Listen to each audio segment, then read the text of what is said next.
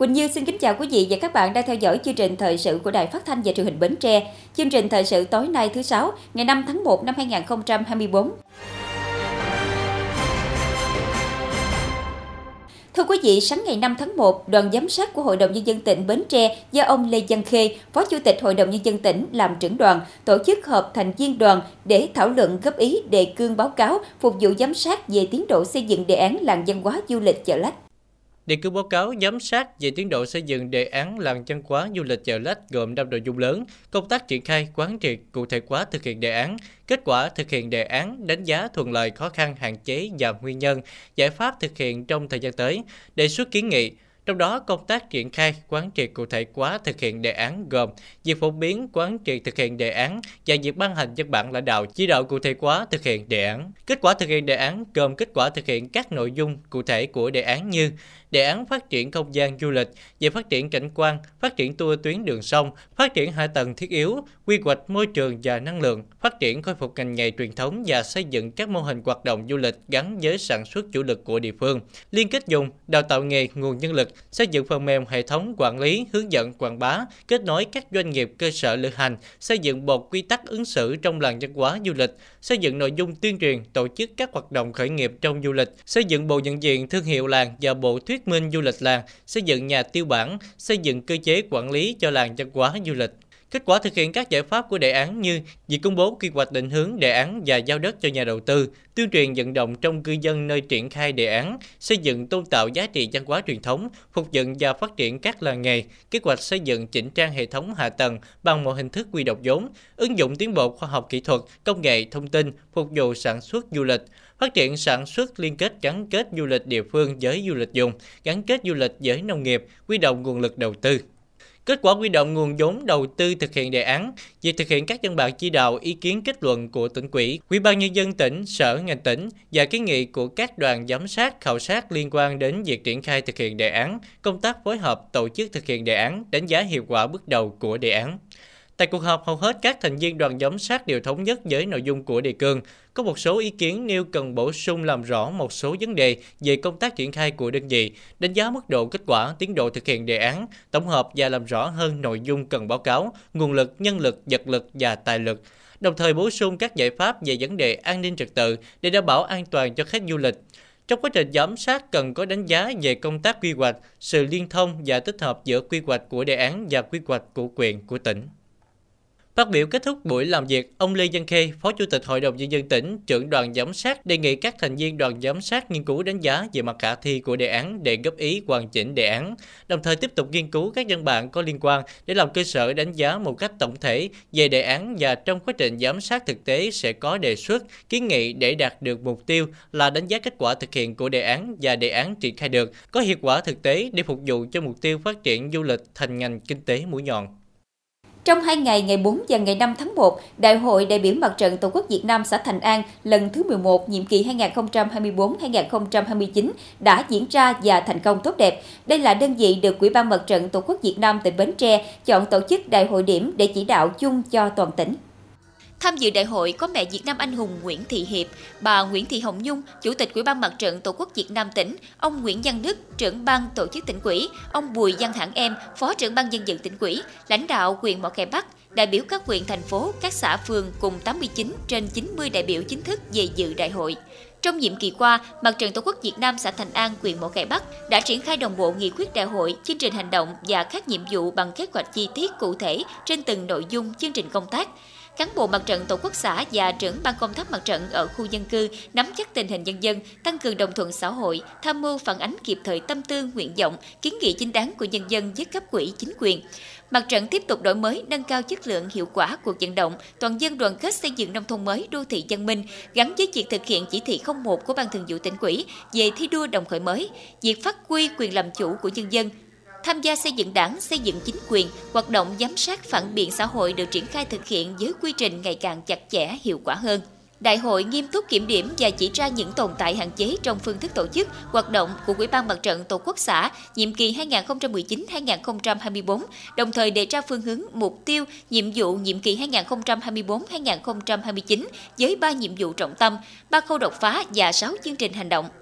Với chủ đề đoàn kết, đồng thuận, đổi mới, phát triển, Đại hội đã hiệp thương cử 39 vị tham gia Quỹ ban Mặt trận Tổ quốc xã Thành An khóa 11, nhiệm kỳ 2024-2029. Tại phiên họp thứ nhất, Quỹ ban Mặt trận Tổ quốc Việt Nam xã nhiệm kỳ 2024-2029 đã hiệp thương cử 3 vị vào ban thường trực với các chức danh chủ tịch, phó chủ tịch chuyên trách và quỹ viên thường trực kiêm nhiệm hoạt động không chuyên trách Đại hội thống nhất hiệp thương cử đoàn đại biểu dự Đại hội đại biểu Mặt trận Tổ quốc Việt Nam huyện Mỏ Cày Bắc nhiệm kỳ 2024-2029 gồm 8 đại biểu chính thức, một đại biểu dự khuyết. Dịp này, ban tổ chức đại hội đã công bố quyết định khen thưởng của Quỹ ban nhân dân, Quỹ ban Mặt trận Tổ quốc huyện Mỏ Cày Bắc cho 4 tập thể cá nhân hoàn thành tốt nhiệm vụ công tác mặt trận nhiệm kỳ qua. Phó Thủ tướng Chính phủ Trần Lưu Quang vừa ký quyết định phê duyệt chiến lược phát triển trồng trọt đến năm 2030, tầm nhìn đến năm 2050. Theo đó, đến năm 2030, tốc độ tăng trưởng giá trị sản xuất trồng trọt bình quân 2,2 đến 2,5% một năm, tốc độ tăng trưởng giá trị gia tăng công nghiệp chế biến sản phẩm trồng trọt bình quân 8 đến 10% một năm. Cùng với đó, tỷ lệ diện tích sản xuất thực hành nông nghiệp tốt là 10 đến 15%, trồng trọt hữu cơ 1%. Tỷ lệ giá trị sản phẩm trồng trọt được sản xuất dưới các hình thức hợp tác liên kết đạt 30 đến 35%, kim ngạch xuất khẩu các sản phẩm trồng trọt đạt trên 26 tỷ USD, giá trị sản phẩm bình quân trên 1 hecta đất trồng trọt đạt 150 đến 160 triệu đồng. Sáng nay ngày 5 tháng 1, tại Trung tâm Hoạt động Thanh thiếu nhi tỉnh, Ban Thường vụ tỉnh đoàn tổ chức khai mạc trại huấn luyện Trần Văn Ơn năm 2024 với chủ đề Tự hào truyền thống học sinh sinh viên quê hương đồng khởi. Đến giới trại huấn luyện Trần Văn Ơn năm nay, các trại sinh sẽ tham gia các nội dung như được tập huấn thực hành nghi thức Hội Liên hiệp Thanh niên Việt Nam, kỹ năng nút dây, giấu đi đường, mật thư, MOS, Semaphore, kỹ năng quản trò, lửa trại, kỹ năng truyền thông và làm việc nhóm, kỹ năng viết tin bài tuyên truyền, khởi nghiệp, kỹ năng phòng chống đuối nước, học tập triển khai các nội dung chương trình rèn luyện đoàn viên, các chuyên đề nâng cao lý luận chính trị cho thanh niên trường học. Qua đó, trại sinh sẽ được giao lưu trao đổi kinh nghiệm, trải nghiệm giữa các cán bộ đoàn trường học, tìm hiểu trao đổi về phong trào giữa các đơn vị với nhau, nâng cao kỹ năng hoạt động tập thể, hoạt động nhóm để từ đó công nhận danh hiệu cán bộ đoàn trường học giỏi qua việc đánh giá kết quả học tập rèn luyện, góp phần nâng cao năng lực công tác cho đội ngũ cán bộ đoàn trường. Phát biểu khai mạc trại huấn luyện, chị Võ Thị Phương Diệu, Phó Bí thư tỉnh đoàn Bến Tre, trưởng ban tổ chức mong muốn thông qua hoạt động trại, các trại sinh sẽ có những trải nghiệm và học tập, tiếp thu những kiến thức, kỹ năng mới để vận dụng cho chính bản thân, nâng cao bản lĩnh và sự tự tin của người thủ lĩnh thanh niên, được nâng cao về kỹ năng sinh hoạt tập thể, làm việc nhóm để trở thành một lớp thanh niên ưu tú có kiến thức, kỹ năng và thái độ sống tích cực, xứng đáng là người thủ lĩnh tiên phong dẫn dắt. Trại huấn luyện Trần Văn Ơn năm 2024 diễn ra trong 3 ngày, từ ngày 5 đến ngày 7 tháng 1, hứa hẹn sẽ tiếp tục là nơi trang bị thêm những kiến thức, nâng cao kỹ năng công tác, mô hình hoạt động, cách làm sáng tạo để thực hiện hiệu quả chương trình công tác đoàn và phong trào thanh niên trường học năm học 2023-2024, đồng thời nâng cao kỹ năng, năng lực công tác cho đội ngũ cán bộ đoàn trường, góp phần đổi mới hoạt động đoàn và phong trào thanh niên trường học tỉnh nhà trong thời gian tới. Sáng nay ngày 5 tháng 1, cùng cả nước, tại trường Trung học phổ thông chuyên Bến Tre đã diễn ra kỳ thi chọn học sinh giỏi cấp quốc gia năm 2024. Kỳ thi năm nay, Bến Tre có 84 thí sinh của các trường trung học phổ thông trên địa bàn tỉnh tham gia thi.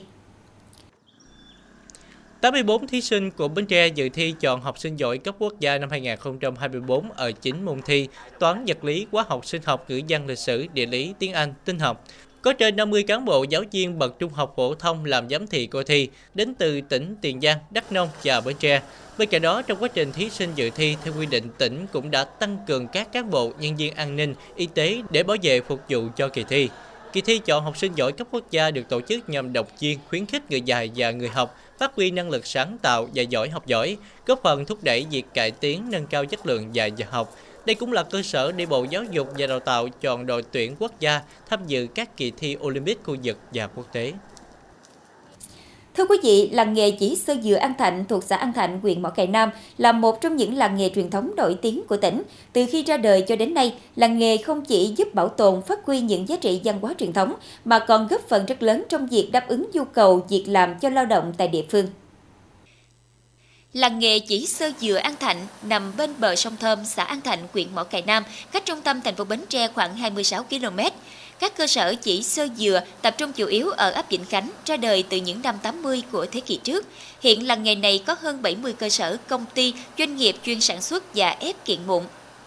Chỉ sơ dừa Sản phẩm của làng nghề không chỉ cung cấp cho thị trường trong nước mà còn xuất khẩu sang nhiều nước trên thế giới. Theo thống kê của Ủy ban Nhân dân xã An Thạnh, trong hai năm 2022 và 2023, làng nghề đã sản xuất được hơn 100.000 tấn sơ dừa với doanh thu hàng trăm tỷ đồng, mang lại nguồn thu lớn cho địa phương. Làng nghề cũng tạo điều kiện làm việc cho hơn 3.000 lao động trong xã và vùng lân cận. Bình quân thu nhập một người thì à, ở đây thì hiện tại giờ nó chạy vậy thì à, Ờ, coi như là tận dụng được cái lao động của người người người, người lớn tuổi với người yếu sức thì ờ, làm ngày thì bình quân cũng ờ, từ 200 đến 250. Mỗi ngày, hàng trăm tấn vỏ dừa được vận chuyển về làng nghề để xử lý và tách lấy sơ. Quy trình sản xuất chỉ sơ dừa gồm có nhiều công đoạn như cắt, bóc, ngâm, sấy, xay, thách, sàn, đóng bao. Mỗi công đoạn đều đòi hỏi sự khéo léo và nhanh nhẹn của người lao động. Dù đã công nghiệp hóa hơn so với trước đây, nhưng việc sản xuất chỉ sơ dừa vẫn cần rất nhiều nhân công, do đó nhu cầu về lao động tại đây là tương đối lớn. Thì ngày thu nhập chị vô được ngày hai trăm rưỡi, tháng thì được 7 triệu 6. Thì gia đình mình nó ổn định hơn lúc trước mình vô đây. Ờ, đây tôi mần cũng 4 năm rồi, cũng công việc này cũng như bà con cũng ờ, ổn định, cũng có công ăn việc làm, cũng đỡ lắm, ngày cũng được hai trăm mấy. Sơ dừa là một loại nguyên liệu được ứng dụng trong nhiều lĩnh vực như nông nghiệp, công nghiệp, dệt may, thủ công mỹ nghệ. Chỉ sơ dừa thành phẩm dùng để thảm, túi sách, giỏ, nón, đồ trang trí, sơ dừa còn có tác dụng bảo vệ môi trường vì nó là một loại nguyên liệu sinh học, dễ phân hủy và không gây ô nhiễm. Với những giá trị đó, chỉ sơ dừa luôn là mặt hàng hot trên thị trường và tình hình phát triển của các cơ sở doanh nghiệp chỉ sơ dừa xã An Thạnh nhờ đó luôn khấm khá, tiền lương trả cho công nhân cũng cao hơn so với giai đoạn trước. Thì à, từ khi mà có cái làng nghề này á, chỉ sơ dừa à, ở địa phương à, của xã An Thạnh á, thì đã giải quyết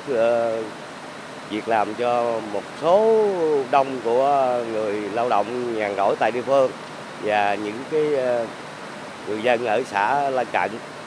thì cũng tạo cái thu nhập cho người dân để phát triển kinh tế gia đình. Và ở địa phương thì những cơ sở thì từng bước có cái phát triển Làng nghề chỉ sơ dừa An Thạnh không chỉ là một minh chứng cho sự phát triển bền vững của nghề truyền thống, mà còn mang lại nguồn thu nhập ổn định cho người dân nơi đây. Tết Nguyên đán Giáp Thìn đang cận kề và người lao động tại làng nghề đang tất bật với công việc của mình với niềm hy vọng về một năm mới ấm no. Đến đây chúng tôi xin kết thúc chương trình thời sự buổi tối trên sóng truyền hình Bến Tre. Cảm ơn quý vị đã quan tâm theo dõi. Thân ái chào tạm biệt.